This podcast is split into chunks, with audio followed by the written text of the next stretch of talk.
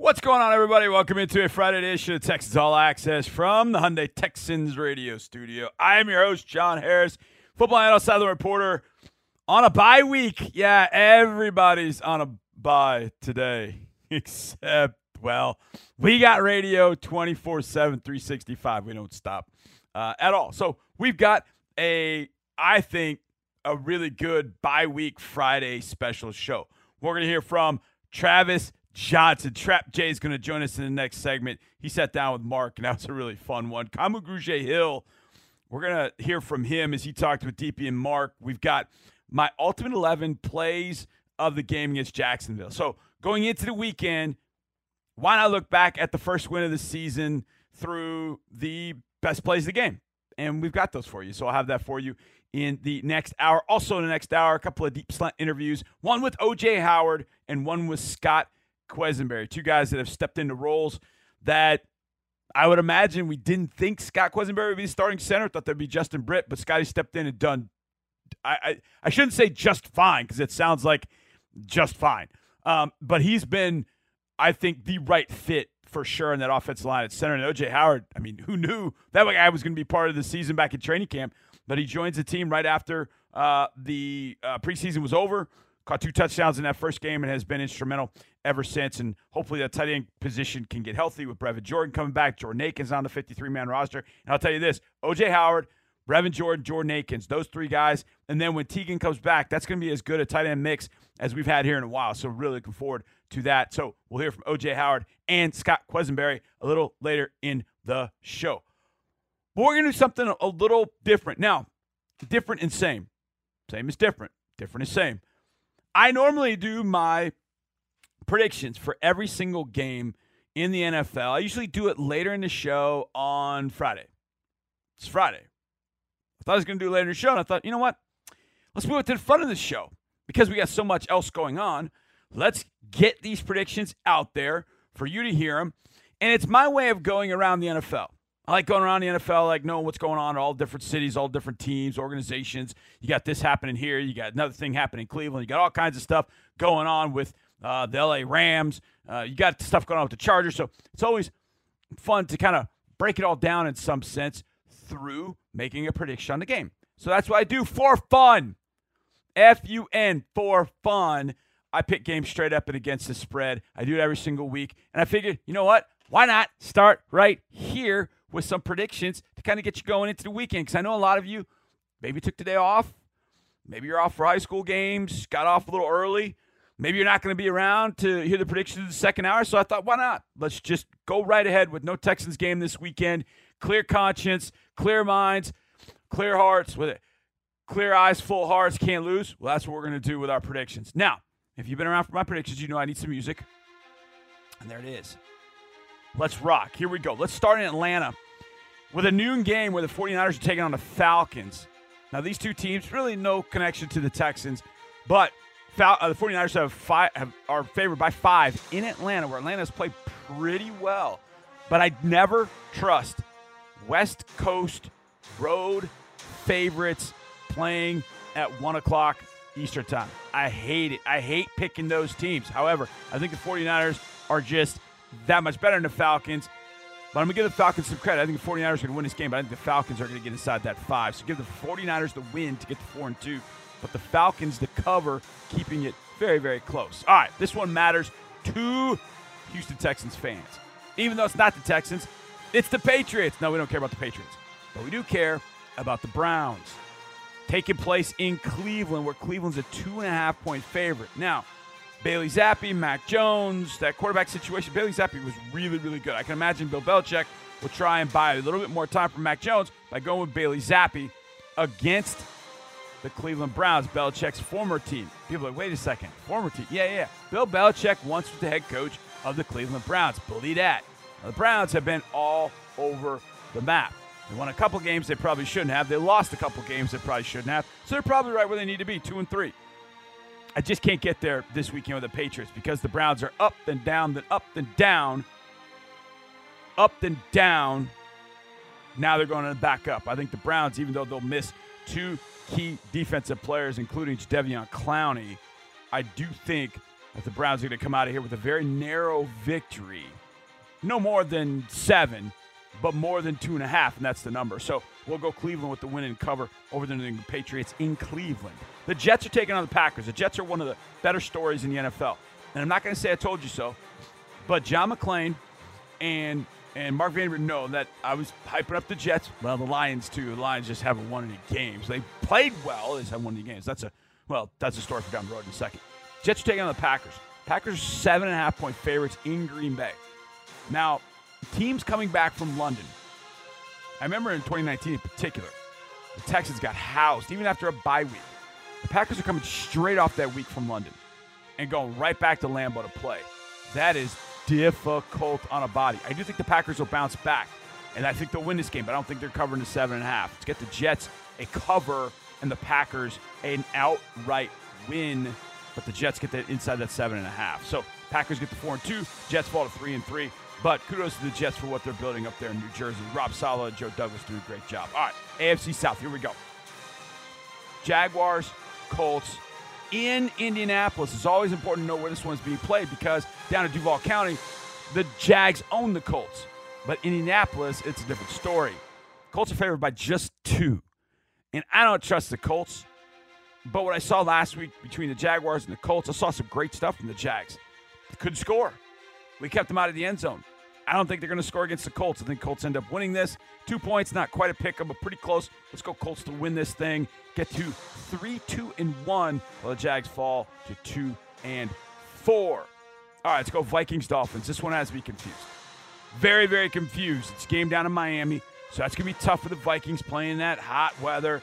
But the Dolphins are playing Skylar Thompson. Now, Skylar Thompson I really like coming out of Kansas State, but not as a starting quarterback as a rookie. Not at all. In fact, he's the third rookie to start. Is that right? Yeah, Bailey Zappe started for the Patriots. I feel like I've missed one. And then Skylar Thompson. Kenny Pickett. So, yeah, he's the third one to start. I would have not put money on Skylar Thompson being the third quarterback to start in Miami, but that's where we are. Minnesota's favored by 3 as a result. I think Minnesota wins this thing, but it's going to be closer. It's going to be 24-20. It's going to be 27-24. It's going to be very close. So I don't like that number, but if I have to, I'm going to go Vikings to win and to barely cover against Skylar Thompson and the Dolphins. Bengals taking on the Saints. This one I was perplexed about as well. The Saints are 2.5-point underdogs playing in New Orleans. But the Saints are all over the place. I don't even know what to make of the New Orleans Saints at all. I'm not sure I know what to make of the Bengals. Looked good a few weeks, and then bang, run into a Baltimore buzzsaw. Had a lead late in the game. Gave up a game-winning field goal. They're all over the place. But if I have to, I'm going to go with Cincinnati because I believe in Joe Burrow over what the Saints have got. So I'm going Burrow in Cincinnati to get the win. 2.5 is not quite a pick-em, but close enough for me. So I'm going to go Cincinnati with the win and a cover on the road down in New Orleans. This game is turning out to be, well, it's the Wink Martindale Bowl. Wink Martindale is the defense coordinator for the New York Giants. He has that group playing with its hair on fire. I mean, fire. I got no falsetto today. Sorry, guys. I just got all bass. My bad. Anyhow, Wink Martindale was defense coordinator for the Ravens for a long time. John Harbaugh wanted to move on. Wanted to bring back his guy, Mike McDonald, who's done well. Not as well as Wink Martindale has. Martindale has opened up that blitz can of you-know-what. Now, Wink never had to go against Lamar Jackson other than practice. We'll see what he has learned as the Ravens go to New Jersey to take on the Giants. Baltimore's a 5.5-point favorite. Man, that's rich. That is a little rich. But again, I go back to coming back from London and having to play the very next week. I don't love that. The Vikings did that last week.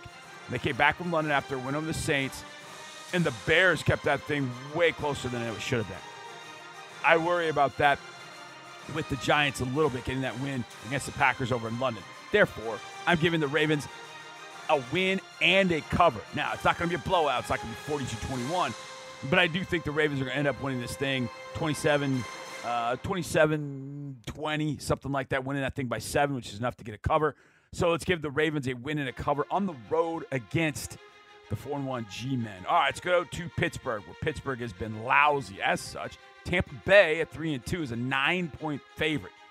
I cannot see the Steelers playing with – I don't want to say effort, but just the emotion that's needed, the support and the Well, they're just not as good as the Buccaneers. Let's put it that way. And they're starting a rookie. And they got housed last week against Buffalo.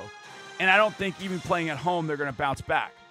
I think Tom Brady and the Bucs don't blow them out. But this is not going to be the prettiest Steelers game. This feels like 26-14, you know, something like that, 31-18, something like that. But that's more than 9. It's going to give the Bucs a win and a cover on the road against the Steelers. The Panthers jettisoned their head coach, Matt Rule. They'll go with interim coach Steve Wilks. They are 1-4. And now they got to travel all the way across country to Los Angeles to take on a Rams team. That is exactly what I worried about for the Rams. That's a 2-3 football team. It's not a very good football team. They lost to the Cowboys at home. They lost to the Bills, got smashed by the Bills. That's just not a good football team out in LA right now, but it's a football team that's better than the Panthers. And so I think the Rams are going to win that thing by more than what they're favored by, and that's 10 points. They'll win this by 2 touchdowns or more. P.J. Walker's going to get the start there for the Panthers, but it's not going to matter. He may make some plays. The Rams are going to win that thing 34-24.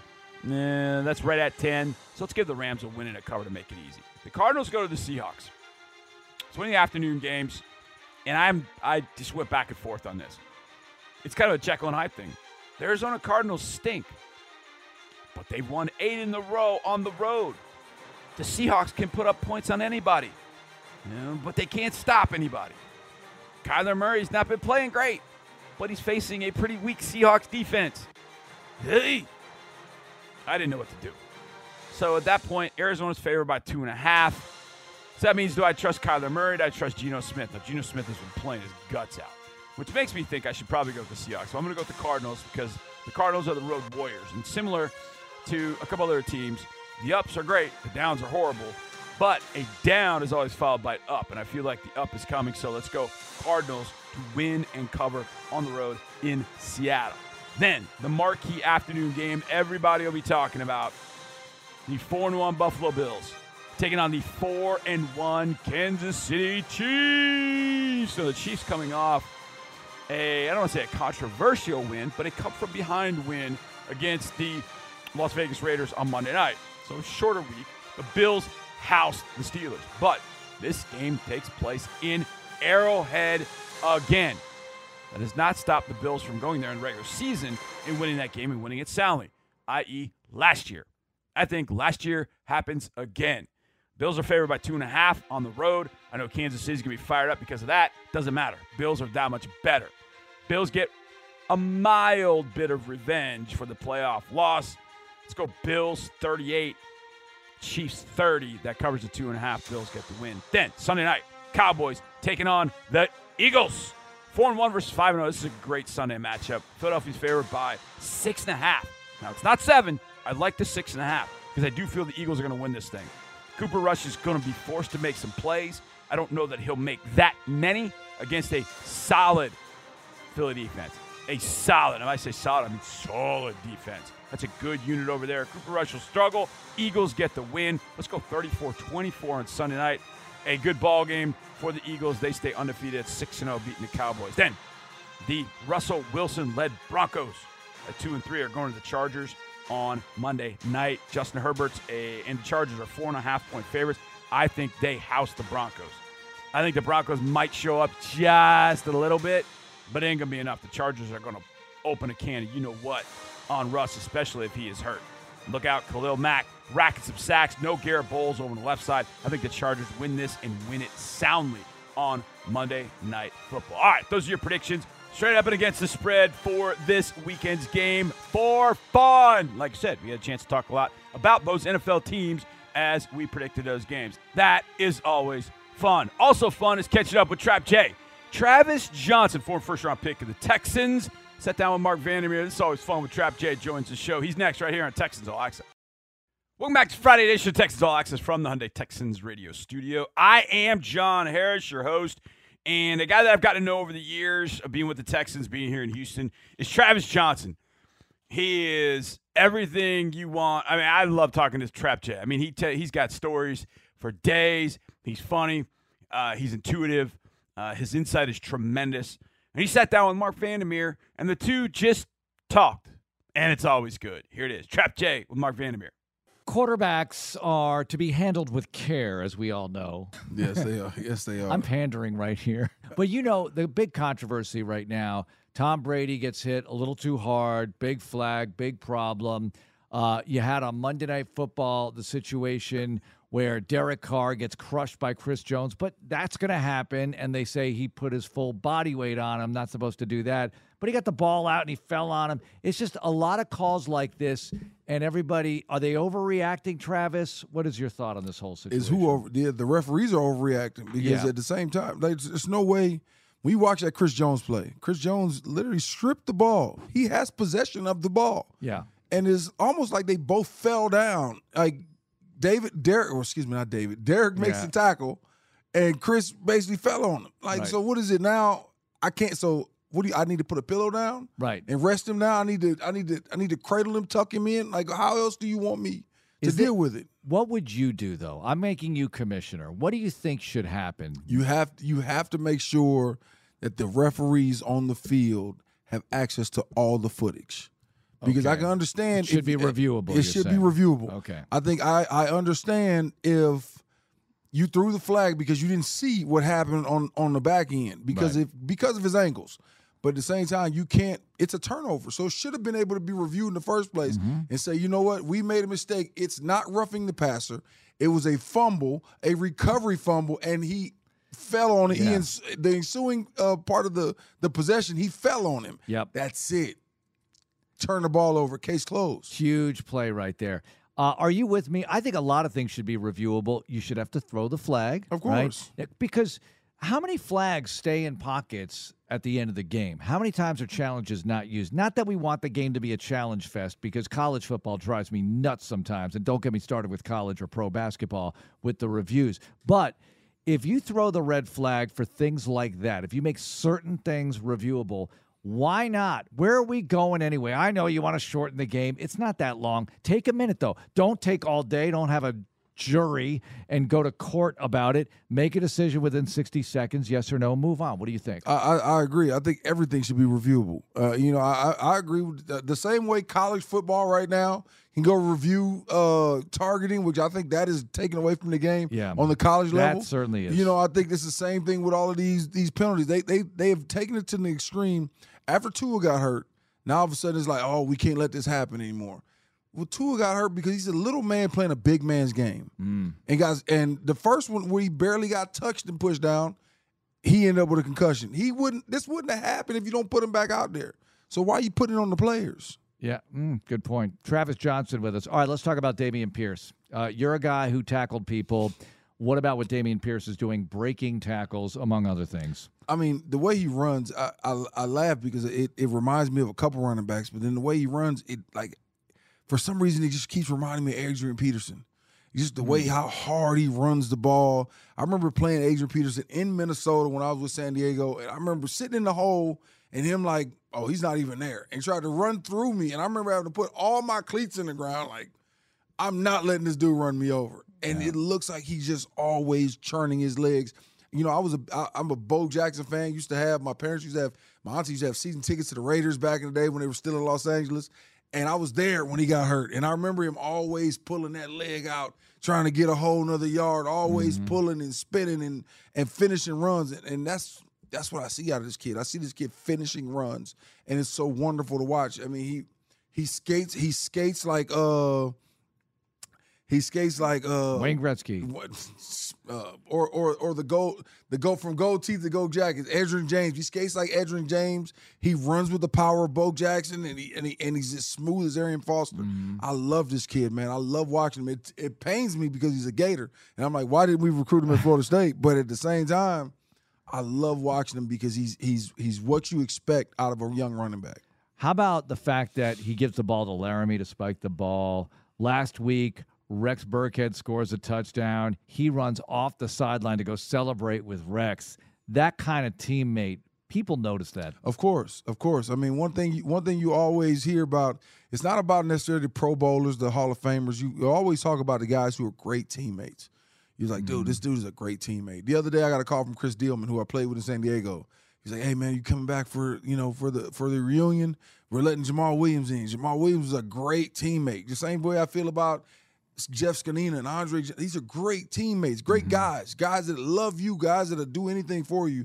And that's what I see out of this guy. I see this guy as being one of those brothers that you'll take in a foxhole and you'll take him to meet your sister if you wanted to. All right, one more on him. As a defensive player, when you face a back like that, you talked about Adrian Peterson, does it make you not make business decisions, but after a while, are you just feeling like, I don't really want to tackle him? Does that have an effect on the defensive players knowing how hard it is to bring him down? It doesn't necessarily have an effect on the defensive line, but the guys behind us, yes. Like those guys, especially the smaller ones, you start going to DBs and the safeties, and especially the new age linebackers who are only about 215 pounds. Right. Those guys after a while, they tuck tail and be like, you know what, I don't want this action anymore. We always say bow your neck and earn your check. And these guys, when you got to go in there and hit this guy every time, Marshawn said it best. You keep running them over again, over. They eventually going to stop trying to tackle you. Wow. And that's what he's doing. All right, what about the Texans' defense so far? It's not like it's a takeaway machine, but they are getting some opportunistic takeaways. This team hasn't been able to close out the way they want. They did against Jacksonville. What are you seeing overall from this defensive unit? Well, I'm seeing, I'm seeing in the pass rush game, they're almost there. I see a lot of pressures. I see a lot of knockdowns. I see a lot of batted ball. I see a lot of everything you want in the pass rush game, but it's just not that finish yet. It's not a lot of guys, the sacks, like they didn't get any this weekend. You know what I mean? And it's like, how didn't y'all get any?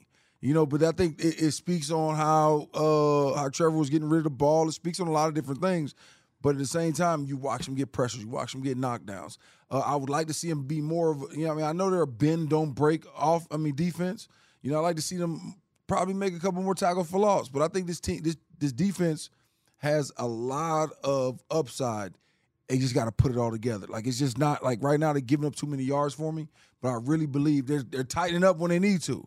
You know what I mean? They're not giving up. They're not giving up the end zone every week. You know what I mean? They tightening up in the red zones. They tighten up in the green zones. They tighten up everywhere you want them to. But they're still giving up a lot of yards, more than I'd like to see. But I'm really still high on this defense. All right. What about Mills in the passing game? Got to get better. They're working on it. They were a little bit better against Jacksonville. Not a ton of yards. They made some throws. What are you thinking moving forward? Well, I just don't want Davis to be checked down, Charlie. You know what I mean? Like I don't want him going like right now what he's averaging. 5-6 yards an attempt, and it's probably a little bit more per completion if you do the numbers that way, probably 8-9 yards per completion. I like to see him push the ball a little bit more. If you can get 10-11 yards per completion, I would love that. I would love to see first downs every time you let go of the ball, and of course his passer rating to jump up and his average to jump up. I would love to see more consistency out of him because I think he's a smart guy. I think he's a guy who you continue to see get better week in and week out with his decision makings and the way the ball comes out of his hand. Like when he's on and when he's really dialed in, the ball shoots out of his hand. And I would like to see that week in, week out. Trevor Lawrence, what are you seeing out of him? They scored 6 points against the Texans. This is a team that blew out the Chargers 2 weeks prior. Oh yeah, this team is up and down. I mean, they're the Jacksonville Jaguars. How many is that straight that we beat the Jacksonville Jaguars? 9. 9 straight. Think about that. That reminds me of USC, UCLA in the 90s, like where USC couldn't beat UCLA to save their life. Jacksonville, for some reason, we've always had their number here. So, no matter how good they are, no matter how bad we are or vice versa, we always find a way to whoop Jacksonville. 15 games above 500 all time. Think about that. That's amazing because it's not that way against the Colts and the Titans. We don't have to get into that right now. All right, a couple more for you. The Raiders are next in Vegas. The Raiders. All right, thoughts on the NFL in Vegas? Is this something that you wish was around when you were playing, or are you glad it wasn't? You have no idea how much I wish it was around. What's it going to be like for the players? What's it going to be like for the players, Travis, traveling to Vegas? I'm excited because I'm going on the trip with the team. That's you. Hey, you're free and clear. I understand. You know what?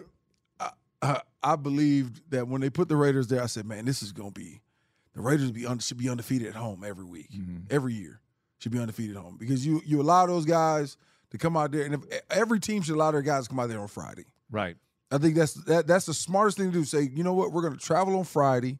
We're going to give you a day to get out your system, but Saturday we got to dial back in. You know what I mean? Like, you do Friday, you do all, go so gamble. Hangover Saturday. Yeah, go gamble. Do all the stuff that you would normally do here in town. But you got to think about it. The defensive line, so we used to have defensive line day on Thursdays. Okay. So we'll have like a dinner. We'll go get a suite somewhere, go to a concert, do whatever we want to do.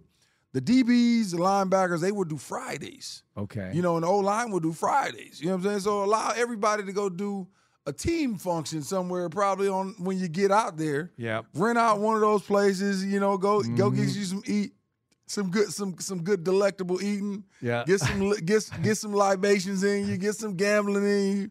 And then, get it out the way, and then lock in. And then IVs for everybody on Saturday. Why not? What? Everybody gets an IV. You wake up in the morning. It's like the first thing in the meeting.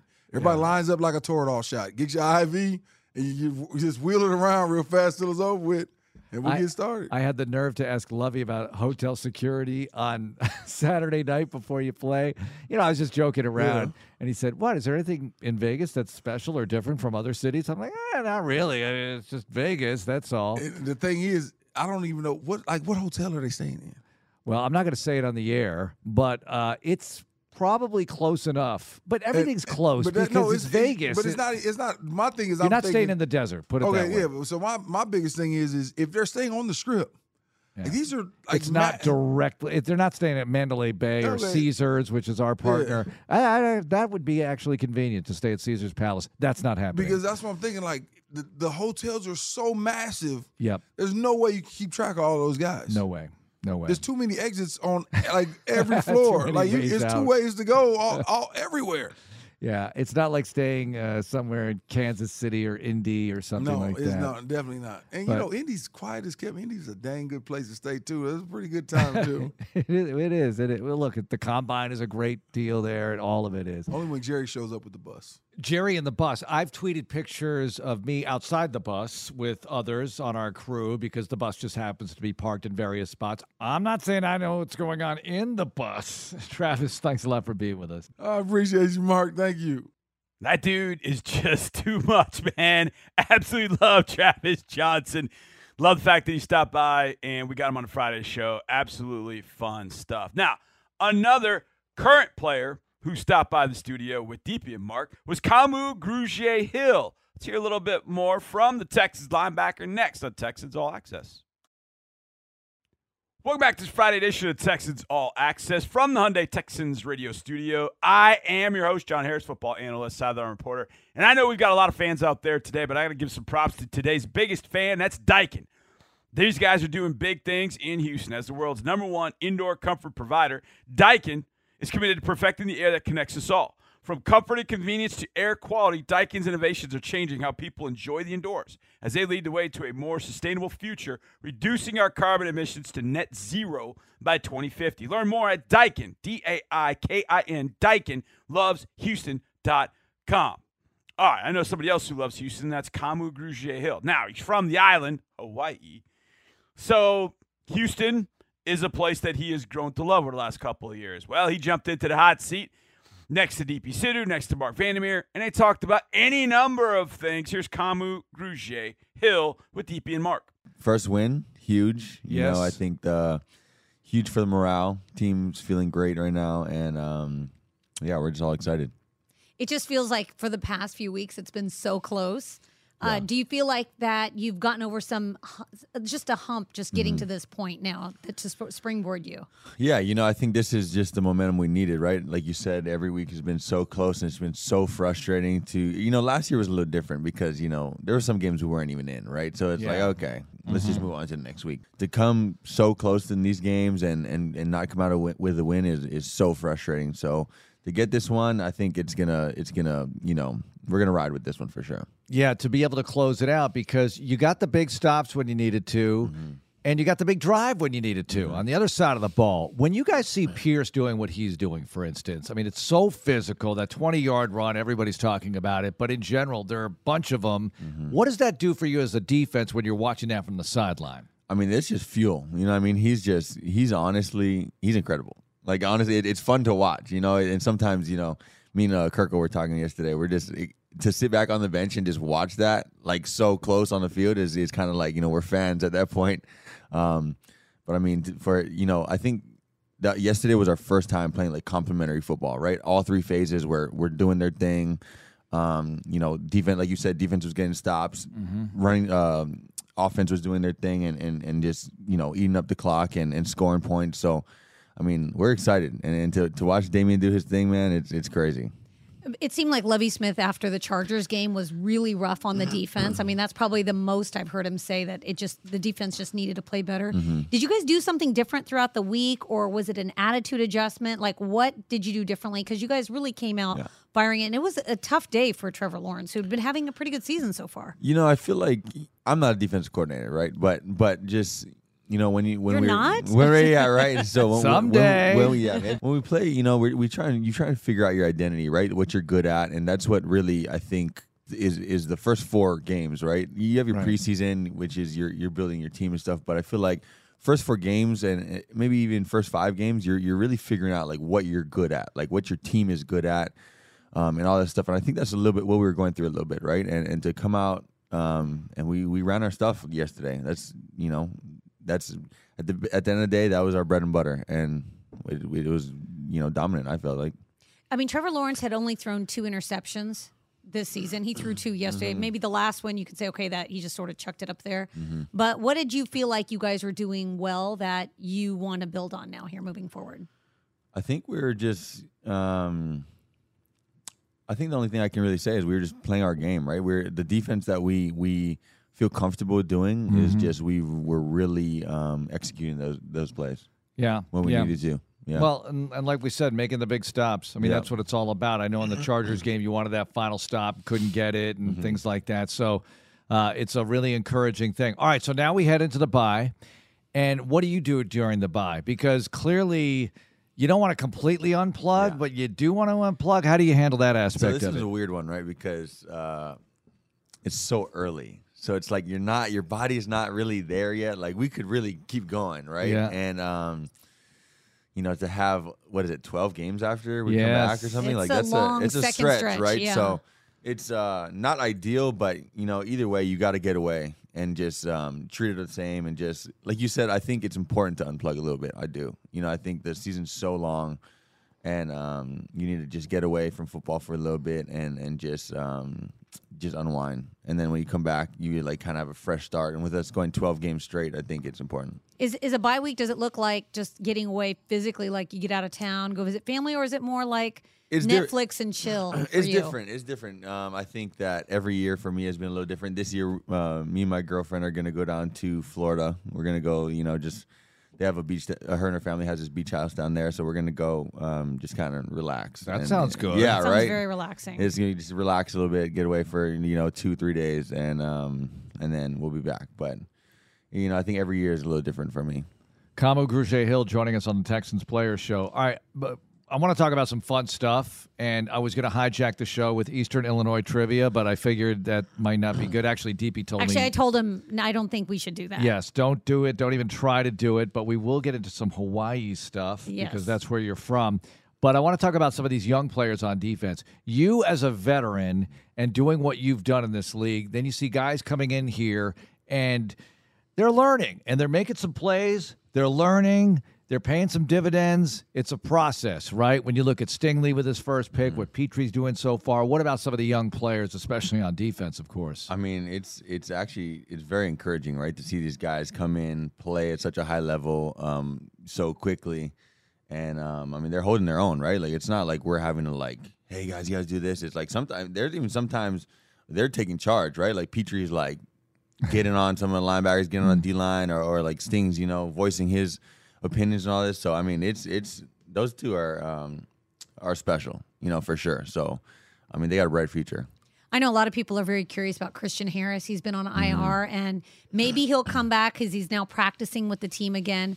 But you saw him in camp. You saw him in the offseason. I heard so much about his speed, but, you know, what have you thought about him so far? And I know Lovie has talked about just the adjustment and what's expected of linebackers. It's a pretty big jump when you're a rookie. No, I mean, I definitely think, you know, especially in this defense, right, I hate this. I always hated when people would say, like, oh, the linebackers are quarterback of the defense, right? It's just kind of like, hey, this defense, right? Everyone kind of plays, whatever. But, like, in this defense, it kind of is like that, right? We're running, you know, all the checks, front and back end. So it's like, you know, there's a lot on our plate. But, you know, I'm excited for it when he goes back because that kid can straight out ball, right? And I'm excited to just see him, you know, grow. And there's going to be some growing pains. There's some growing pains with everyone, right? But just getting him out there and just letting him do his thing is gonna be good. There's nothing like playing and fully participating in practice, but do you feel like, and I know this is a question for him, but just as a player in general, do you feel like he's seen enough to absorb enough to be able to contribute pretty quickly, relatively? Yeah, for sure. I think, you know, he was right there in training camp too. He wasn't, you know, struggling mentally, if you know, or anything where he was like having a hard time with the playbook. So I think, you know, he should be fine. Excellent. Looking forward to that, seeing Christian Harris get out there. All right, so you have the Raiders in Vegas coming up as your next game, and we probably won't get a chance to catch up like this, but the NFL in Vegas, are you feeling this concept yet? Are you on board with this just yet? What's it going to be like projection-wise? I mean, as you think about what it's like to go play a road game anywhere, you're playing a road game in Vegas. I know. It's weird. It's very different. It's definitely weird, but so I actually played there in 2020, but so there's no fans, but their stadium is actually unbelievable. Yeah. Like, I think it's one of my favorite away stadiums, to be honest. Like, it's pretty awesome. So I'm excited for it, but I do understand the concept and just like the, you know. Will you go out? Because sometimes on the road, you guys don't leave the hotel, but maybe you go to a nearby restaurant. Is that true? Sometimes you're able to do that? You know, sometimes you got some downtime, so you go get some food or meet up with some family or whatever. Actually, you know, they call Vegas like the ninth island of Hawaii. So like everyone's out. Yeah, you know, everyone's my family's gonna be out there, and you know, I got a bunch of friends coming out, so we'll definitely see them. Well, but I think they're gonna draw so well forever because it's such an easy place to get to from everywhere relative to the amount of flights that go in. Everybody wants to go there. There's plenty of other stuff to do, but will there be a temptation to, hey, I'm just going to walk into the casino and look around for a minute, just to browse? I just dabble a little bit now. Yeah. I don't think so. Business trip? Yeah, business trip. You know, we got all the time in the off-season. We have months in the off-season. I go to Vegas a decent amount in the off-season. Oh, you do? Yeah, okay. I do. So, that won't be, at least for me. You'll probably be in bed because it's all the games have been so early. Exactly. I don't know, the Vegas game might be a little bit later. Well, I think they pushed it back a little bit, What time do you normally go to bed on a road trip? Road trip, it depends, you know, around 10, I say, like 10, 10:30.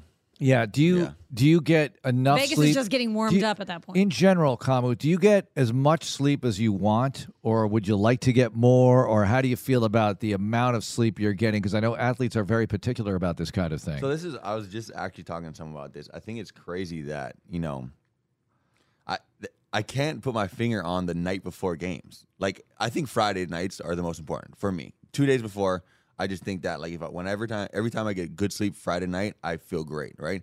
But night before the game, I could sleep 5 hours, tossing and turning, and feel amazing in the game. Really? And then another game, I can sleep 9 hours and feel like sluggish. You know, it's just like just weird. Interesting. I don't know. It's only the night before the game. That's kind of weird. I don't know. Do they track your sleep? Because I know they track pretty much every other metric. They should. They do. I mean, not like they're just asking, you know, how are you sleeping and all this kind of stuff. But, you know, if it's not a concern, they're not, you know. Can I just say that I bought an Oura Ring, and I'm not sponsored by Oura Ring, but I bought it and I wear it at night because I'm fascinated by sleep as well. And sometimes it's like, you're right. You can get 9 hours of sleep. You feel tired. You can get less sleep and you feel fine. And what I learned was sometimes it's like it could be what you ate. Yeah. It could be how late you had caffeine that day. It could be how late you're watching TV. It's not the hours of sleep, but if you're tossing and turning even for 9 hours, it's not a good sleep. So I actually, what's weird is I actually want to get the Oura Ring, but I'm like, sometimes I'm kind of like not superstitious, but I can get in my head about these kind of things. Yes. So, like, for example, if I sleep good and, like, my aura ring says, tells you like, it's a bad sleep. It's a bad sleep. I'm like, you're going to feel bad. I'm going to feel bad. All right, you're not a rookie anymore, Camu. So how do you handle what you eat and how you take care of your body? How has that changed over the years since you've come into the league? Yeah, you know, I think it's a lot of it's same kind of thing, right? Trial and error. You kind of just, you know, eliminate things just depending on how your body feels. And, you know, you can eat something and, you know, you play a game or whatever, and then the next day you're like, damn, I feel horrible. Or you eat something and you're like, hey, I feel pretty good. Like, I'm getting good recovery and all that stuff. So okay. I think for me is, you know, I've cut out dairy and sugar has been the biggest thing. Dairy for sure. Like, I noticed that when I eat dairy, like inflammation-wise, like my joints and kind of stuff, kind of I feel worse, but... Wow. Were you the one that told me that on game days you are vegan? Mm-hmm. Yeah. Do you still do that? I still do that, yeah. Okay, so that's no dairy, no meat. No, yeah, no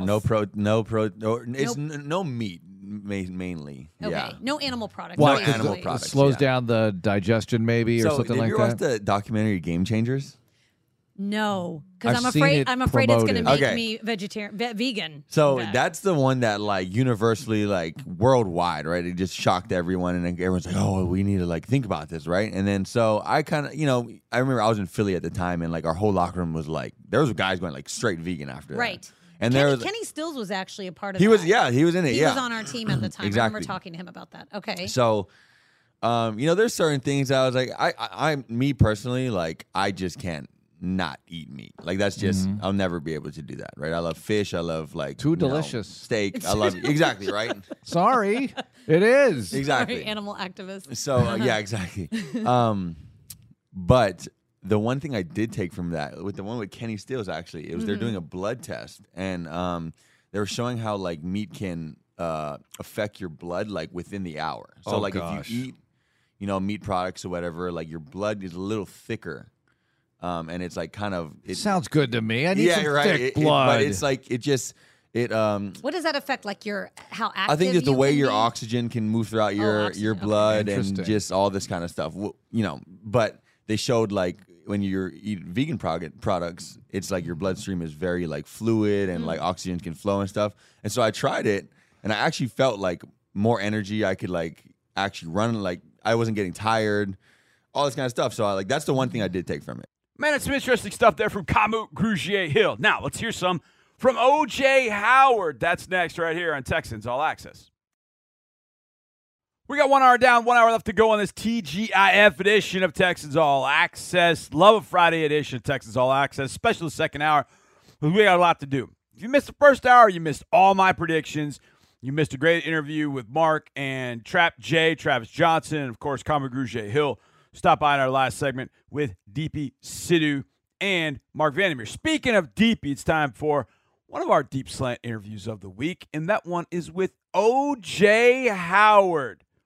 I would say he's the most recently signed tight end, but I think he and Jordan Akins maybe were signed within days of one another, one to the 53-man roster, one to the practice squad, and now they're both together on the 53-man roster, and DP had a chance to catch up with O.J., back after he had a couple touchdowns against the Indianapolis Colts. It's fun stuff. Take a listen.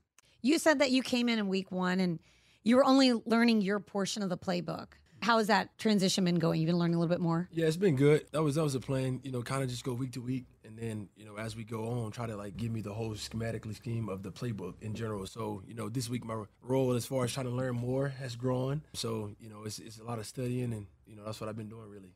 All right, so first game with the Texans, you scored 2 touchdowns. You were just the third tight end in NFL history who scored 2 touchdowns in their first game with a team. Wow.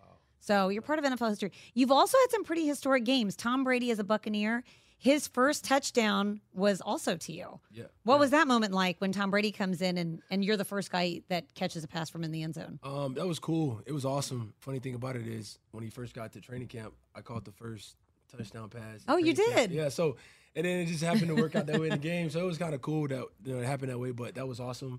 I got a chance to keep the ball, so I still got it framed at home. So that was pretty cool. I mean, you worked with a lot of different quarterbacks over the years. Was it super different when Brady comes in and he's sort of running the offense? Yeah, it was. You know, just, you know, hearing this guy, you know, speak about, you know, the game from a different aspect of that we've always heard it. I know it's stuff we hadn't heard before. I mean, it's stuff we've heard before, but to make him keep it simple was like, oh, it's really that easy. You know, it's just the way his terminology was. It made it a lot smoother. You've also played with a quarterback that we're very familiar with here, Ryan Fitzpatrick, who we just loved when he was here, Fitzy. And he had the moment where he put on Deshaun Jackson's jacket and gold chains because he was joking like we should stay humble and not change who we are. I went back and I looked at the stats. You also kind of touched in on that game too. Yeah. The one that really elevated Fitzy in Tampa Bay. 75-yard touchdown game. What was it like playing with Fitzy? It was awesome. Always magic. You know what I mean? Like Fitz magic is Fitz magic is real. I mean, you know, so got to play with him, and you know, it's always like the plays that, you know, you can't draw up on paper and you still make the touchdowns happen. You know, just the experience, his personality was the whole 9 yards. So as a tight end, like we see a lot of guys switch to tight ends in their career, but you've always been a true tight end. You were a 5-star recruit coming out of high school, first-round draft pick coming out of college. When did you decide that tight end was a position you were going to play? And was there ever any other position that interested you? Yeah. So, you know, really, when I started playing tight end was like 11th grade when I kind of like tapped into it a little bit. But senior year is when I really fully went to tight end. Even in Alabama, I was getting recruited as a linebacker, outside linebacker at first. And then they were like, okay, this kid can play tight end. Let's offer him as a tight end. So, you know, it was my senior year when I finally like dialed in and played tight end fully the whole football season. Other than that, my high school, I played all around, running back, quarterback a little bit. So senior year. I don't know if you read your Wikipedia page, because Wikipedia's, we know, is not all facts. But on there, it says that Nick Saban actually regretted that he didn't play you more before your senior year. So did that actually happen? And how did that conversation go? Yeah. So Wikipedia, quick thing about it, it's not always facts. It's not always facts, my but I just had to ask. My birthday's wrong on Wikipedia. So, you know, I know that's true. So it's not you writing your Wikipedia, right. Clearly. Okay. So that part's true. But, but yeah, that is, Coach did come out and say that, I think, in an interview or so. But, you know, at the time when I was at Alabama, we were known for running the ball really well. Yes. And we were establishing a dominant run game. So the tight end would get the ball, you know, off of that, you know what I mean, off the success of the run game. And then if it's working, why change it? So we didn't really air it out like that at Alabama when I played. But, you know, it still worked out. It helped me become a blocker and develop as an all-around tight end. So you have a national championship with Alabama. You have a Super Bowl ring. I mean, that's very rare, I think, for a football player to have both of those things. So if you had to rank your best sports memory, what would it be? I would say, you know, the national championship, because of the work that I put in with those guys, and we all came in as a class and as freshmen, and we all got to come from boys to young men as we got older, because we won it our junior year. And we're going to be the last class to not win one, because Nick Saban, every class has won a ring with him. Okay. That he's recruited. And it came down to our last year to do it before guys entered the draft. So that was our last chance, and guys buckled up and made it happen, and we kept it going. And to this day, that's still the fact that every team has won a championship, every recruiting class. So that was special to me, because it came down to the wire for us. It was either win it or be the team that kind of messed it up. Broke the streak. Yeah, so that really it was special to me. Well, I was going to ask you what means more, the national championship or the Super Bowl, but it sounds like in college that means more, just because you're with the same guys for so long. Exactly.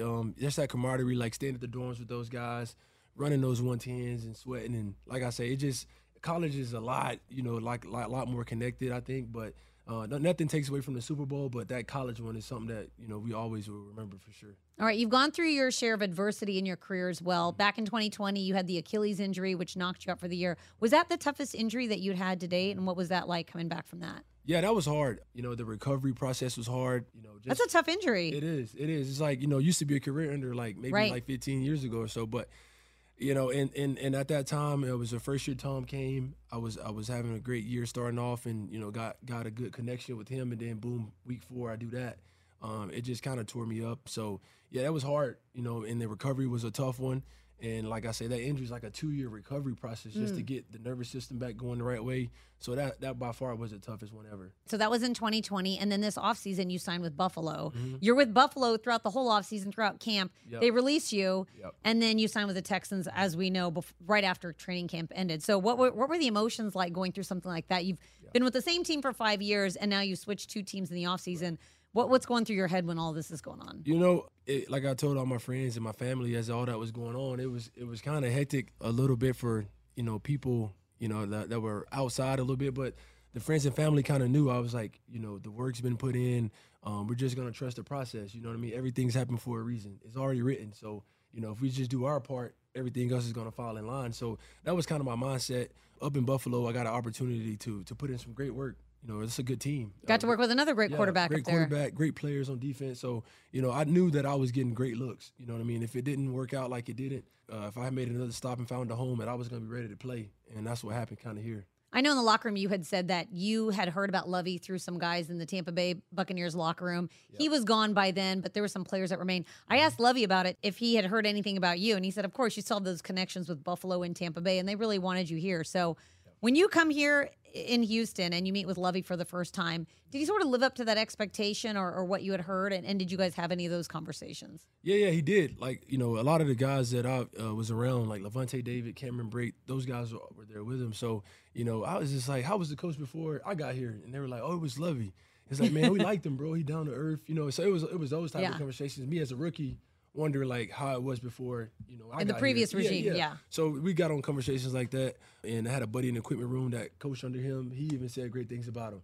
Then when I got here, I met Coach Smith, and well, before I actually met him, we got on the phone first. Okay. You know, we called on the phone, and then I met him in person, and then just watching him around and his demeanor, he's cool as a fan, you know, real stand up guy, and you know what I mean. And those are the things I already heard, but when you see it and you get to meet a person for yourself, it brings it to light. So that was cool. That was cool to see. All right, so you meet Lovie. You meet your new teammates. So I want to play a little word association game with you. Okay. The first word that comes to mind when I ask about your fellow tight ends. Now, this could be based on your first impressions or actually it should be based on your or how well you know them now. Yeah. Brevin Jordan.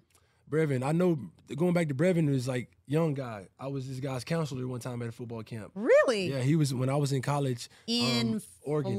Oregon. I got called out to Oregon. He was at something called the opening, and I was the tight ends coach up there as a counselor. And he was one of the campers. He was one of the guys, and he brought it up to me. Was he like how he is now back then? Yeah, he was. You know, because he was from. I remember he was the kid from Vegas. He had a quarterback there with him from high school. Yes. So everybody in the camp kind of knew who they were. Okay. You know, and like I said, I was the counselor for the tight end, so I was around the guys, and I just remember him. And you know, I remember he went to Miami. And then, like, when I got here, the first thing he said, what's up, bro? And I was like, man, he remembered you and you remembered him. Me, then when he remembered me, it brought me back. Of course. So like, yeah, that's right. So wow. That's kind of like what happened with him. But I was like I said, he was a senior in high school back then. So, yeah. So, you really have a history with these guys. All right, Jordan Akins. He was a guy that was here a few years ago, and now he's back again. I saw him in the hallway, and I was like, welcome back. He's back wearing number 88. But what are your first impressions of Jordan Akins? Yeah, Ake is a guy that kind of we're like, he's like one of my buddies right now because we're both like going through the process of learning this offense together. Relearning it, yeah. Yeah, so we've always been hanging out like these last couple weeks and, you know, getting to know him better and learning about his family, you know what I mean, and his journey about playing, you know, baseball. He was drafted. Yeah. He was drafted by the Rangers, to UCF, and we know some mutual friends at UCF, so that's cool. That's kind of connection me and him have right now. So, yeah, that's cool. Okay. Do you have any connections with Mason Schreck? No, I'm curious. Oh, yeah. Well, no connection with Mason. Okay. But what do you think? What are your thoughts of him? Mason is another guy that kind of knows how it goes. You know what I mean? And humble guy, great personality. You can go up to him and talk to him, and, you know, he'll just give you anything you need, answers, and, you know, help you out. All right. Well, I think my word for you has to be well connected. Like, you have connections everywhere throughout the league. And we love to see the connections that you make with Davis Mills. Can't wait to see more of them throughout the season. O.J., thank you so much for the time. So nice. Thank you. So glad that O.J. Howard is here in Houston and thriving. And hopefully the second half of the season, I always call the second half of the season, the one after the bye, gets him more involved in the pass game alongside Jordan Akins. And, of course, a healthy Brevin Jordan. Hopefully Brev's going to be healthy to go back to his hometown in Las Vegas next week. All right, we get back. It was a great win in Jacksonville. I do a show every Tuesday night called Texans Matchup. And I look back at the Ultimate 11 plays/moments of the game that just transpired. Well, I was fortunate enough to do the Ultimate 11 for a win over Jacksonville. So I thought, why not on a Friday night? Let's go back and look at and relive that win over Jacksonville through that Ultimate 11. That's next on Texans All Access. Welcome back to Friday edition of Texans All Access from the Hyundai Texans Radio Studio. I am John Harris, football analyst, sideline reporter, and I host a show on Tuesday night called Texans Matchup. And on that show, I do a lot of looking back. And every show during the season, I look back at the previous week's game, and I come up with the Ultimate 11 plays/moments of that particular game, win or lose. Now, some games that's been hard to do, but this week it was a lot easier to do.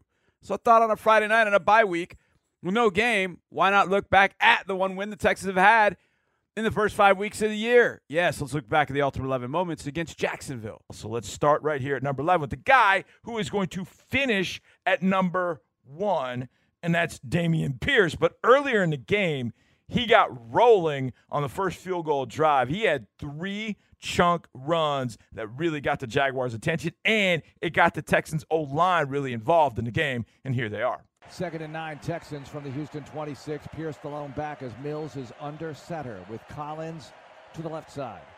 Handoff again. Pierce straight ahead, 30, 35, and spun down at the 38-yard line. First down carry, 12 yards. Damian Pierce moved the sticks. Back set of 9. Should be the last play of the first quarter. Mills feeds Pierce again, right side, across the 40, and taking people with him to the 45-yard line. What a run for 7 yards. Damian Pierce, Texans on the move as the first quarter comes to an end. 2nd and 3, Texans from the Houston 45-yard line with Pierce in the backfield. Mills under center, 2 receivers stacked left. Handoff, Pierce starting left, cutting right, 50, 45 to the sideline, 40 up the sideline, out of bounds across the 37-yard line. Another sensational run by Damian Pierce to move the ball into Jacksonville territory, 17-yard scamper. I love the use of the word scamper. Nice job, Mark Vandermeer. But that was 3. Those were 3 tremendous runs there by Damian Pierce. 36 yards in total on those 3 runs on a drive that led to a field goal. And I'm glad that I brought up that field goal because let's get to number 10. Number 10 on our play highlight sheet, too. So it kind of fits. The Texans had gotten in position with those Pierce runs, but drive stalled around 32, 33-yard line. No real wind in Duval County, but things can get kind of funky in that stadium, too. You can feel the wind down below, but then the sticks aren't moving, so it can kind of go side to side. It can be a little weird in that building. But Ka'imi Fairbairn said, you can have your win, John. I'm going to nail this 50-yard field goal and tie this thing up at 3. And that's exactly what Ka'imi Fairbairn did. He took those 3 Pierce runs, couple of throw to Nico Collins, and got the Texans up on the board and tied it at 3. It comes in at number 10. 50-yard field goal attempt for Fairbairn between the hashes. Snap is down. The kick is up. And Fairbairn is good and ties the game 3-3. Ka'imi blasted that one. That thing was, I always measure it by where it crosses the stick. And that thing was crossing more than 3/4 of the way up the stick. And it was smoking. That thing was good from 60+. He bombed that one. So Ka'imi tied the game at 3 with that first 50-yard field goal. So it's good to get on the board at that point. Now, one of the things that Coach talked about, I think it was after the game, he was asked about the takeaways. And he made sure to mention the fact that the Texans also had 3, quote-unquote, other takeaways too. And those would be the 4th down stops in the game. There were 3 of them. There was the 4th and 10 that happened late in the game where Derek Stingley was in perfect position to force Trevor to have to throw a ball away. That turnover. 4th down, I mean, that's what it is. When the team doesn't get it on the stat sheet, what does it say? Turnover on downs. So that's much a takeaway. It's a forced turnover, I guess is the right way of saying it. Now, they had a couple others too, but one that came up big was in the fourth quarter. Jaguars driving, and they got in kind of no man's land, but they got it to 4th and 1.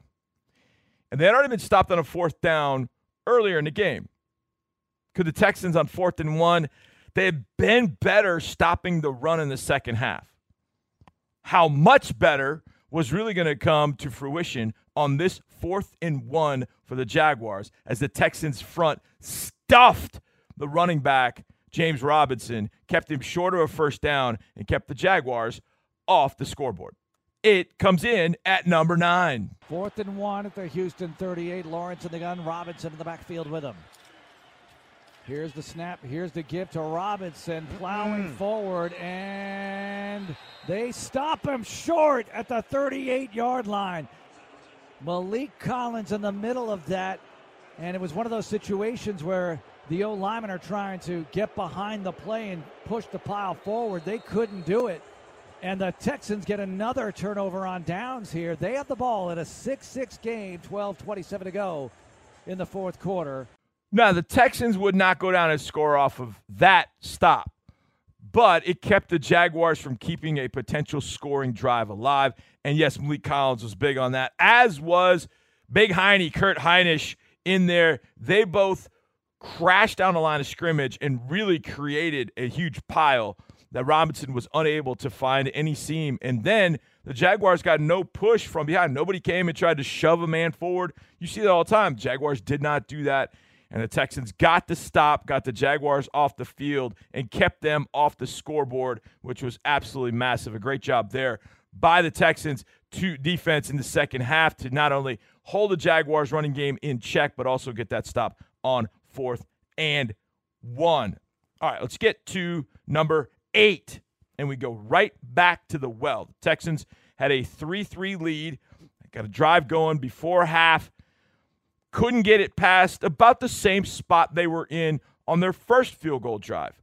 So they turned it over to Ka'imi Fairbairn, and he, from 51 yards out, knocked this one home to give the Texans a 6-3 lead. Here's Fairbairn, left hash mark, 51-yard field goal attempt. He made it from 50 in this end moments ago. Weeks with the snap, Cameron Johnston with the hold. Here's Fairbairn's kick. It's up. It's good. He's 2 for 2, and the Texans take the lead on Jacksonville, 6-3, with 3:23 to go before intermission. All right, let's move on to lucky number 7, and there was no luck here. The Texans had a 13-6 lead, and they were looking to close out the Jacksonville Jaguars. And there are a couple of key plays on this particular drive trying to slow the Jaguars down. And the first one was big Rasheem Green. And you talk about a guy that's coming into his own. Rasheem Green has been making some plays. Well, he was rushing Trevor Lawrence. And as he was trying to get to Trevor Lawrence, he got to a point where Lawrence was about to throw the ball. He wasn't quite there. So the big fella decided, you know what, I'm just going to jump up, see what I can do. And he batted it down with his hands and his helmet, and the ball went flying. Texans couldn't get it. But that breakup led to a 4th and 10 throwaway, which nearly ended the game. So I'm putting both of them in here at number 7. Rasheem Green's bat down, and then a throwaway into really tight coverage, and it's at number 7. 1:51 to go in the fourth quarter. 13-6 Houston leads. 3rd down and 10 Jags at the 50. Lawrence in the gun. Etienne to his left.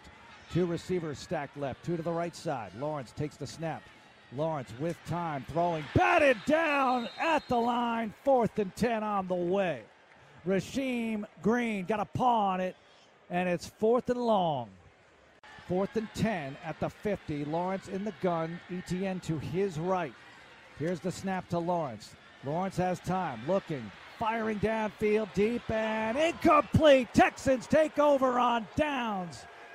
Houston has the ball with 1:41 to go and a 13-6 lead. Great plays by Rasheem Green, and then a team stop. Derek Stingley in the vicinity had to throw that one away, even though he had Travis Etienne on the flat. I think Sting could have gotten back to him before he got to 10 yards, but Sting dropped in coverage, made a really hard throw on the short corner sail route, and the Texans got off the field. But they couldn't finish it. And probably for good reason. They were just trying to run the clock out and just run time. So they weren't really trying to pound for extra yards, especially the Jags pulling up the football. So they had to punt. Punt it back to the Jags. Now they could play pass defense. Now they could just rush, pin their ears back, and get after him. And this drive started with a guy who had a tremendous, tremendous game. And you'll hear him twice because this final drive, Desmond King, was absolutely outrageously good. He comes up with a pass breakup right here. It's at 6A because I got 3 different plays at number 6. So it's the first one at number 6, Desmond King's pass breakup to start the drive. Here are the Jaguars with 41 seconds left. Texans leading 13-6. No timeouts for Jacksonville. 1st down from the Jags 13. Lawrence in the gun. Lawrence stepping up. Lawrence throwing downfield and knocked away by Desmond King. Intended for Zay Jones. King had the left hand extended and knocked the ball down. 2nd and 10. 36 seconds to go. Then it was Derek Stingley's opportunity to get his hands on a throw. Lawrence looked over to his right, defense left, and two forwards standing over there. And those two have played against each other before in the CFP National Championship game in 2019, where Stingley and the LSU Tigers came out on top. Stingley was going to come out on top yet again. This is 6B on the final drive, where Stingley comes up with another pass breakup. First down, Jaguars from their 24. Three receivers left, one back. Lawrence has to let it rip. Lawrence stepping up and firing downfield. Tipped and incomplete. Stingley got a hand on it. Sting was all over the place. You might hear a play that he made a little earlier in the game, later in the show. But right now, that comes up big on the final drive. And then it culminated with a potential Hail Mary attempt. Jags just wanted to have a shot to throw it for the end zone. Well, pass rush got to him. Trevor was in trouble, as you'll hear Mark say. And then he floated one, and 2-5, Desmond King went and found that football to end this game. And it's 6C, the last play of the game, the last play of a tremendous drive and performance by the defense in the second half. Here's the final play of the game, 3 seconds to go. Jags have it at their 47, Lawrence in the gun.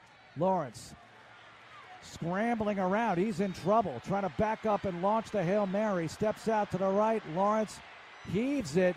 It's going to be well short, and it's picked off. Texans have it at the 20. King across the 30, the 40 right side, and he runs out of bounds at the 44-yard line. The game is over. The Texans win their first of 2022, defeating Jacksonville on the road, 13-6. Oh, man. Can I tell you what that was like to hear Mark Vandermeer say those words in my ears and yours? Texans win 13-6. Woo! It's been a while, 287 days since getting a win. Now, there were 4 field goals in this game and 1 touchdown. Now, typically, when I do an Ultimate 11, the touchdown ends up being number 1 or number 2, especially in a game when there's only 1 touchdown. It usually is number 1, right? Well, the guy who's at number 1 is at number 5, and it's the only touchdown of the game. And I don't want to take away from a 1-yard run when your defense is completely stacked against you. But offensive line created a little bit of a seam. Damian Pierce found a hole from 1 yard out. But, man, this was nerve-wracking. After the run just prior to this one, Doug Peterson had challenged whether Damian Pierce was down on the ground on a review, and thankfully he did, because they would have had an extra timeout at the end of the game to use. But he was down. So on second and goal, Davis Mills handed to Damian Pierce yet again. Touchdown, Texans take the lead. Texans tightly bunched. Second and goal inside the 1. Pierce the lone back. Mills under center. Now Hairston in the backfield. Offset eye. Handoff Pierce to the goal line. He's in! The Texans take the lead. A 1-yard touchdown run by Damian Pierce. Welcome back to Gator Country. Oh, yeah, Duval County is definitely Gator Country. Now, there are a few Noles that fight for their lives in that town, but it's Gator Country for sure. It's about an hour and... I don't know, it's an hour 15 on a good day, probably hour and 45 on a bad day, and probably about 2 hours and 15 on game day. And I've made that trip many, many times. Game at 8 o'clock, you better be leaving in the morning early if you want to get there and tailgate, which Gator fans know how to do. But this is about the Jaguars, and the Texans beating the Jaguars 13-6, and that touchdown was the difference right there by Damian Pierce. Now, how did we get there? That, I'm glad you asked, because we go to number 4. And it was a third down on that drive. It was 3rd and 2. And there'll be a telestrator on this. I did key play breakdown on this play. But the Jaguars anticipated Damian Pierce getting the ball, especially when Davis Mills lined up in the pistol, which is a little shorter shotgun, right? So he lined up in the pistol with Damian behind him. So they brought a blitz, thinking we'll run this blitz right into where they're going to run the ball. We'll shut them down, we'll get the ball back. But that put the secondary in one-on-one coverage. And that had Nico Collins against Tyson Campbell. And Nico was about to burn, is that the best way of saying, Tyson Campbell. And then at the end of it, he mossed him. Nico does a great job getting down the field, single safety in the middle of the field, down the sideline, got no help over the top, and Davis was able to get just enough on it with a rusher coming at him, and he was able to go up, Nico was, and get this ball, and it comes in at number 4. Man, what a conversion this was on 3rd and 2. On 3rd and 2, Mills takes the snap. Mills throws left sideline, and Nico trying for the catch. There's a fight for it. Nico has it at the 42. There's a flag down, and it's a first down for the Texans. Ruled a catch. Let's see what the marker's about. First down at the 42-yard line of the Jags. It's a 24-yard pickup if it holds. And it would definitely hold. 24-yard catch by Nico. Every angle you saw, and I was standing behind the play right near the line of scrimmage, so I'm peeking on the sidelines. I'm like, yeah, he caught that thing. I mean, it's just incredible. Unbelievable catch by Nico Collins, and that comes in number 4, in part because I'm kind of going in order here.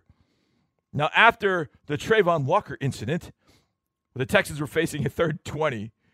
He goes offside, then he slams Davis Mills to the ground. That gave the Texans 20 yards.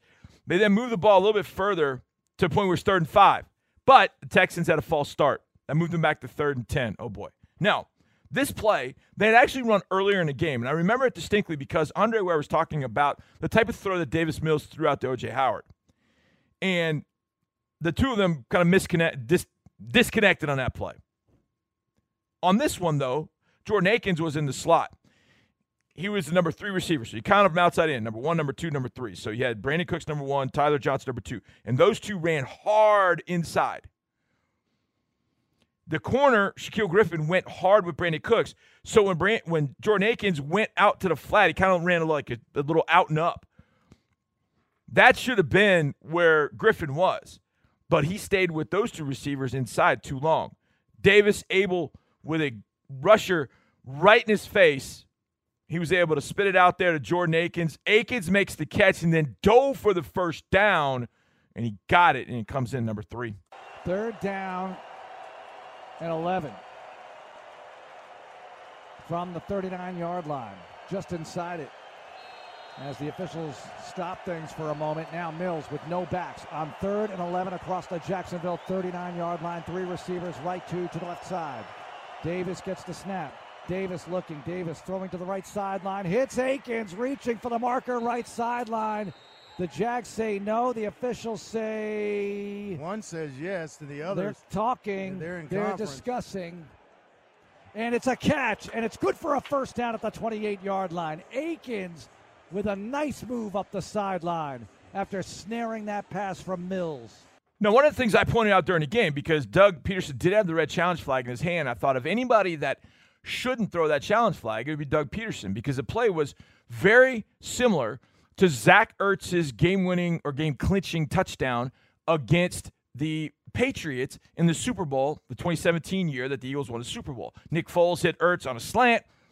Ertz caught it, took 2 steps and dove, and when he did, the ball hit the ground. They reviewed it, and upon review, they said, yeah, he had the ball clearly when he hit the ground. He was a runner at that point. That was what Jordan Akins was after he caught that ball. So there was a little bit of controversy. The fans were like, oh, the ball came out. But he had already established himself as not a pass catcher anymore. He was now a receiver. He was now a runner because the ball was clearly in his hands. So when he dove and the ball came out, he had already completed the process of the catch. So if anybody was going to know that, it was Doug Peterson. And so he didn't throw the challenge flag. Now, he would a little bit earlier on the play right before our number 1 play, but he probably would have liked to have had a review on this one and had this one back at number 2. Number 2 to me, I mean, 1 and 2, I mean, you're not going to find a number 1 better than Damian Pierce's run. Let's just be honest about that. But number 2 is hugely important for a number of reasons. Jaguars are driving, got the ball at the Texans' 7-yard line. It's 2nd and 1. The Jaguars have everything available. Get the first down, you'll be inside the 5, and everything's, you know, the world's your oyster. It's at least 3. Game 6-6. It's at least 3. So I take you back a week prior. Austin Eckler. Whenever I say the name Austin Eckler from now on, Texans fans are going to be like, oh, my God. Remember that play the Chargers ran? Well, guess who also has that play in their arsenal? The Jacksonville Jaguars. And the Jaguars pulled it out earlier in the game. And Trevor Lawrence hit Travis Etienne in the flat, and ended up being a big gain. Like, man, can they stop this play? And it's not an easy play to stop. Now, I don't recall what coverage the Texans were on that play, but I know against the Chargers they were in man coverage. So 2nd and 1, the Jaguars wanted to run that same play. Well, this time, Lovie Smith called a zone coverage. And that's important because Jalen Petrie does a whale of a job getting out to the flat to take away James Robinson. So that forced Trevor Lawrence to hold on to the football. And when he held on to the football too long, he tried to hit the guy in the back end zone. And who was there? Rookie Derek Stingley. The first interception of his career could not have come at a bigger time. And number two, it's Derek Stingley's first interception halting a Jaguars scoring drive. Lovie Smith wanted the takeaway. Now would be a really good time. James Robinson in the game, trying to tenderize things perhaps. He's in the backfield behind Lawrence, who will take the snap from center on second down and a yard from the 7. Lawrence fakes the give, steps to his right. Lawrence looking, throwing back of the end zone, picked off by Stingley. He brings it out of the end zone, though, and he's down at the 1-yard line. Should have taken a knee. Stingley with the pick, the first of his career. So here we are, number one. And is there any question about what number one is going to be? It's arguably the most physical, the best, the longest, the most incredible, the most watched. It's the most everything run we have seen by a Texan running back in I don't know how long. He just kept breaking tackles. And at some point when he threw Tyson Campbell off of him and Mark is making the call, I screamed in his ears, he's going to score. And I think I was just so shocked. But I shouldn't have been, because I've seen Damian Pierce do this. We've all seen him. We saw the highlights at Florida. I watched him I don't know how many times as a Gator. And I always wondered why the Gators didn't use him. I don't know why, but the Texans are using him.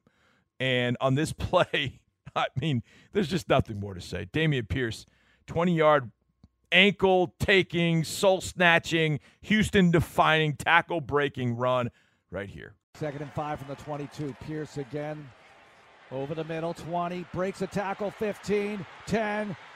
Gang tackled inside the 5. Does he stay on his feet? He does, down to the 2-yard line. What a run by Damian Pierce. Got out of trouble again and again until Cisco brings him down. 1st and goal, Texans. You could hear Andre pounding the table in the middle of Mark's call. I mean, you could hear him. He's getting so excited. We're all getting so excited. I'm screaming, he's going to score. We were all feeling it at that point, and Damian Pierce was as well. 2 plays later, he scored to give the Texans a 13-6 win. And my goodness, that was an ultimate 11 that was really, really fun to do. Yes, it was. Yes, it was. Now, this week, we don't have a game, so we'll find some fun things to do on Texans matchup, but hopefully you like that look back at the Ultimate 11 play / moments of the win over Jacksonville. Now, a guy that was instrumental in that run as well for Damian Pierce was center Scott Quessenberry. How about a little deep slant with Scotty Q next right here at Texans All Access. We got one final segment of this edition of Texans All Access from the Hyundai Texans Radio Studio. I am John Harris, your host. It's time for a little deep slant with a guy that has stepped in. He's the 3rd Quessenberry to come to Houston. He's the starting center for the Texans right now. That's Scott Quessenberry. I was the first to meet Scott. I actually interviewed him back at the Senior Bowl when he was coming out of UCLA. And at that time, we had David with us, and loved David, always have loved David, and the success he has had in his life. I'm so proud of David Quessenberry. This brother, Scott Quessenberry, has done a lot for this organization. He sat down with DP Sitter for another Deep Slant interview. DP, take it away. How does year 5 feel for you so far? Good. Definitely a little different. Wasn't what, we kind of anticipated going in, but, we're making it work, and we're getting better every week. Yeah, you did not know that you're going to be the center when you signed here this offseason, so a lot of things changed, but how much did just playing in the preseason help, even though you weren't with the same starting 5 that you're with now? Yeah, well, you always plan to be the starter, really. Well, at least that's what I kind of feel. Always prepare like that, and when your number's called, just make sure that your teammates trust you and believe in you and have that respect for you. And now building the chemistry with the guys. Obviously, I played with Titus and AJ quite a bit in the preseason, so that was pretty good. But, K missing time with the injury, and then LT missing time in the games because – just protecting him because he's just a stud, and learning, helping them to come along and kind of grow this whole thing. Hasn't been too challenging. They listen, and, they trust my communication skills, and they trust me to help them get into the right place, and then they just handle the rest.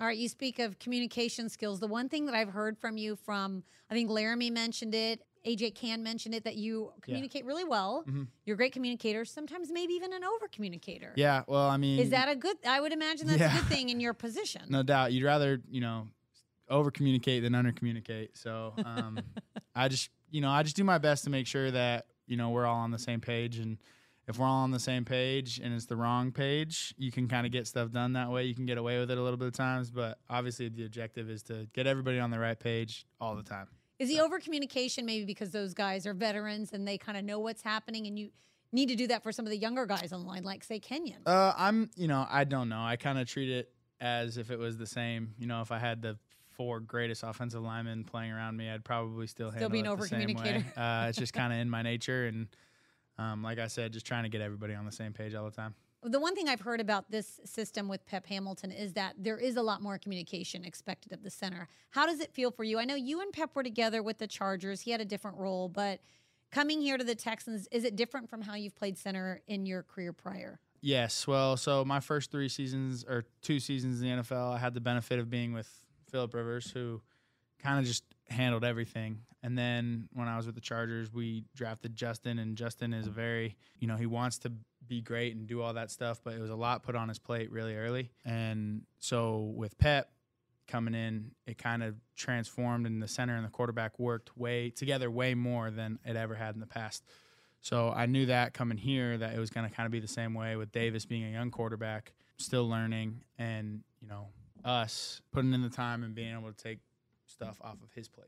Yeah, as soon as you found out that you were the starter, how does that work then? You need to immediately start getting more reps with Davis. Do you work extra with him? How do you guys get on the same page? Well, or is it already in place? As far as the snap, the center quarterback exchange, there wasn't really any big adjustment there because we had done so much in training camp and in the preseason. And then as far as just communicating, Davis trusts me to make the right call at the beginning of the play, and if he has to do something within the framework of the play, we all trust him. So there hasn't really been much of a crazy transition period. It's been pretty smooth, I would say, and like I said, we're just getting better every week. Are you an over communicator off the field as well? Is this something that you're like off the field? No. Yes. Are you the opposite? If you ask my wife, I'm not a good communicator. So I guess. Really? Yeah. So I guess just when it comes to, my career and my job, I guess I am. And, I'm working on that at home for sure. She must be really surprised then when she hears all these comments about you being an over-communicator. Well, I don't think so, because she knows how much time I put in how important it is to me. So.